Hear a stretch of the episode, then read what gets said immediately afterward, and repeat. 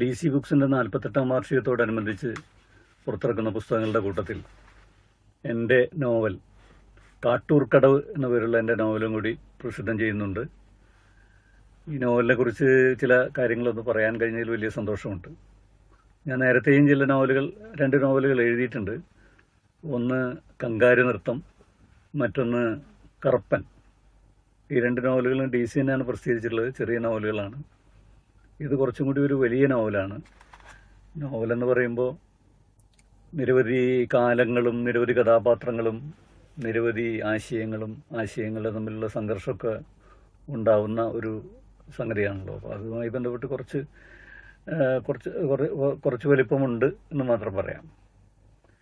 ഈ നോവൽ കാട്ടൂർക്കടവ് എന്നുള്ള ഈ നോവൽ എന്റെ ദേശവുമായി ബന്ധപ്പെട്ടിട്ടുള്ള ഒരു കൃതിയാണ് വാസ്തവത്തിൽ.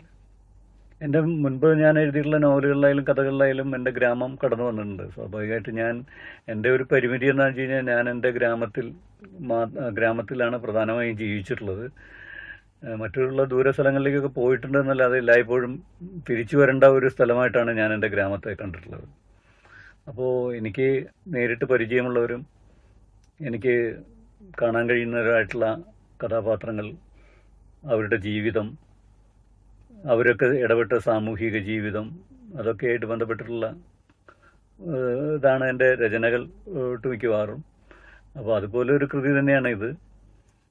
കഥകളിലും മറ്റുമൊക്കെ വന്നു പോയിട്ടുള്ള ചില മിന്നൽ പോലുള്ള ചില കഥാപാത്രങ്ങൾ ചില സന്ദർഭങ്ങളാണ്. എങ്കിൽ പോലും കുറേയൊക്കെ സമഗ്രമായിട്ട് എന്റെ ഗ്രാ ഗ്രാമീണ ജീവിതത്തെക്കുറിച്ച് അതിന്റെ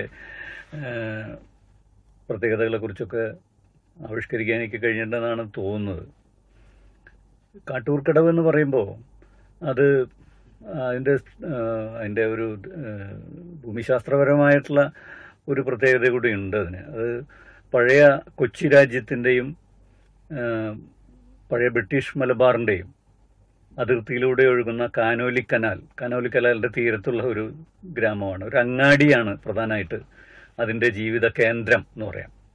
അതിനെ കാട്ടൂരങ്ങാടി എന്നാണ് പറയുക. പക്ഷേ ഇവിടെ ഞാൻ കാട്ടൂർ കടവ് എന്നാണ് ചിത്രീകരിച്ചിട്ടുള്ളത് അല്ലെങ്കിൽ രേഖപ്പെടുത്തിയിട്ടുള്ളത്. അപ്പോൾ അതിന്റെ അവിടുത്തെ ചരിത്രവും കുറച്ചൊക്കെ വരുന്നുണ്ട്. ആ കാല ആ ചരിത്ര കാലഘട്ടങ്ങളിലെ കഥാപാത്രങ്ങളും ഒക്കെ കടന്നുകൊണ്ട് വർത്തമാന ജീവിതം കടന്നു വരുന്നുണ്ട്. പ്രധാനമായിട്ടും രാഷ്ട്രീയമായിട്ടുള്ള അതിന്റെ പരിവർത്തനങ്ങളും പരിണാമങ്ങളൊക്കെയാണ് ആ നോവൽ വരുന്നത്. സ്വാതന്ത്ര്യ സമര കാലഘട്ടത്തിലെ ജീവിത സന്ദർഭങ്ങളും അതുപോലെ തന്നെ കമ്മ്യൂണിസ്റ്റ് പ്രസ്ഥാനത്തിന്റെയും അതുപോലെ തന്നെ തൊഴിലാളി സംഘടനാ രൂപീകരണത്തിന്റെയും ഒക്കെ കമ്മ്യൂണിസ്റ്റ് പാർട്ടിയുടെ പിളർപ്പ് ഞാൻ കരുതുന്നത് കമ്മ്യൂണിസ്റ്റ് പാർട്ടിയുടെ പിളർപ്പ് വേണ്ടത്ര രീതിയിൽ നമ്മുടെ സാഹിത്യം കൈകാര്യം ചെയ്തിട്ടില്ല എന്നുള്ളതാണ്. എന്റെ ജീവിതത്തിലെ ഒരു വലിയ അനുഭവമാണ് കമ്മ്യൂണിസ്റ്റ് പാർട്ടിയുടെ പിളർപ്പ്.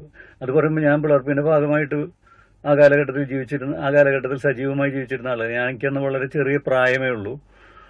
ഞാൻ അന്ന് പ്രൈമറി സ്കൂളുകളിലൊക്കെ പഠിക്കുന്ന കാലമാണ്. എങ്കിൽ പോലും എന്റെ വീട് എന്ന് പറയുന്നത് രാഷ്ട്രീയ പ്രവർത്തകരുടെ ഒരു വീടാണ്. മുത്തച്ഛനായാലും അതുപോലെ തന്നെ അച്ഛനായാലും ഒക്കെ തന്നെ കമ്മ്യൂണിസ്റ്റ് മുത്തച്ഛനൊക്കെ തന്നെ പ്രജാമണ്ഡലത്തിന്റെ പ്രവർത്തകരായിരുന്നു. സ്വാതന്ത്ര്യ സമരമൊക്കെ ആയിട്ട് ബന്ധപ്പെട്ട് പ്രവർത്തിച്ചവരാണ്. അതുപോലെ തന്നെ അച്ഛന്റെ തലമുറ കമ്മ്യൂണിസ്റ്റ് പാർട്ടിയായിട്ട് ബന്ധപ്പെട്ട് പ്രവർത്തിച്ചവരാണ്.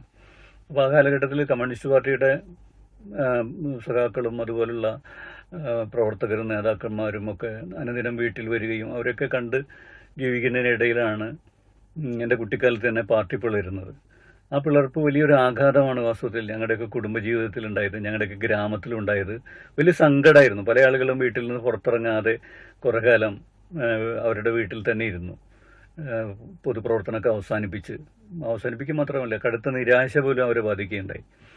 പക്ഷേ ഞാൻ ആലോചിച്ച് നോക്കിയപ്പോൾ അത്തരം ഒരു കാലഘട്ടം കേരളത്തിന്റെ ചരിത്രത്തെ കേരളത്തിന്റെ ഗതിയെ നിർണയിക്കുന്ന വലിയ പങ്കുവഹിച്ച ആ ഒരു ചരിത്ര സംഭവം വേണ്ടത്ര നമ്മുടെ ഫിക്ഷനിലേക്ക് പൊതുവെ സാഹിത്യത്തിലേക്ക് വന്നിട്ടില്ല എന്ന് തോന്നി. മാത്രമല്ല അത് എന്റെ ഒരു വലിയ അനുഭവമാണല്ലോ. അപ്പോൾ അതും കൂടിയൊക്കെ ഒന്ന് ചിത്രീകരിക്കാം എന്നുള്ളൊരു ഉദ്ദേശത്തോടുകൂടിയാണ് ഈ നോവൽ എഴുതിയത്. അത് സമകാലീന അവസ്ഥയിൽ നിന്നാണ്. പ്രത്യേകിച്ച് നമ്മുടെ ഈ കഴിഞ്ഞ രണ്ടായിരത്തി പതിനെട്ടിലെ പ്രളയ കാലഘട്ടത്തിലാണ് ഈ നോവൽ ആരംഭിക്കുന്നത്. പ്രളയ കാലഘട്ടം ഒരു പ്രധാനപ്പെട്ട ഘട്ടമായിട്ട് ഞാൻ കരുതുന്നു.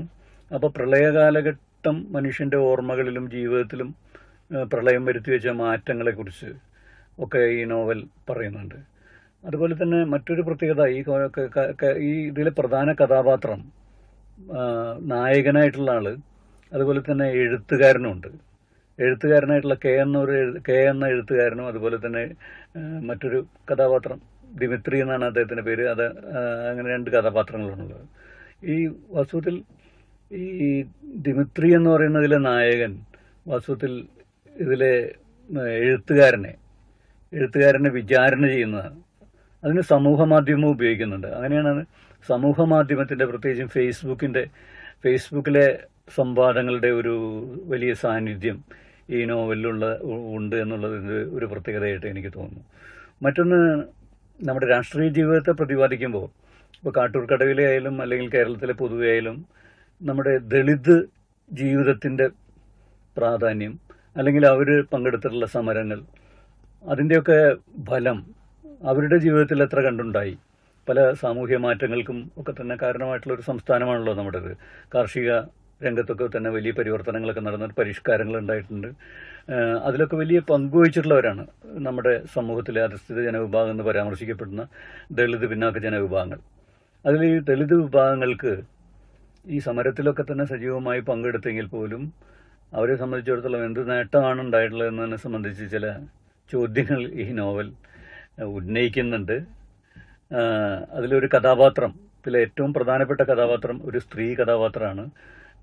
അവരുടെ മരണത്തോടു കൂടിയാണ് ഈ നോവൽ ആരംഭിക്കുന്നത്. പി കെ മീനാക്ഷി എന്ന് പറയുന്ന ഒരു രാഷ്ട്രീയ പ്രവർത്തകർ തന്നെയാണ് ദളിത് ജീവിതത്തിൽ നിന്ന് കടന്നു വന്ന് ജനങ്ങളുടെയൊക്കെ പ്രീതി പിടിച്ചു പറ്റിയ അവരുടെ ഒരു ഒരു വ്യക്തിപരമായിട്ടുള്ള ജീവിതത്തിന്റെ കഥയും കൂടി ഇതിലുണ്ട്. അവരുടെ മകനാണ് ഇതിലെ പ്രധാനപ്പെട്ട കഥാപാത്രമായിട്ട് വരുന്നത്.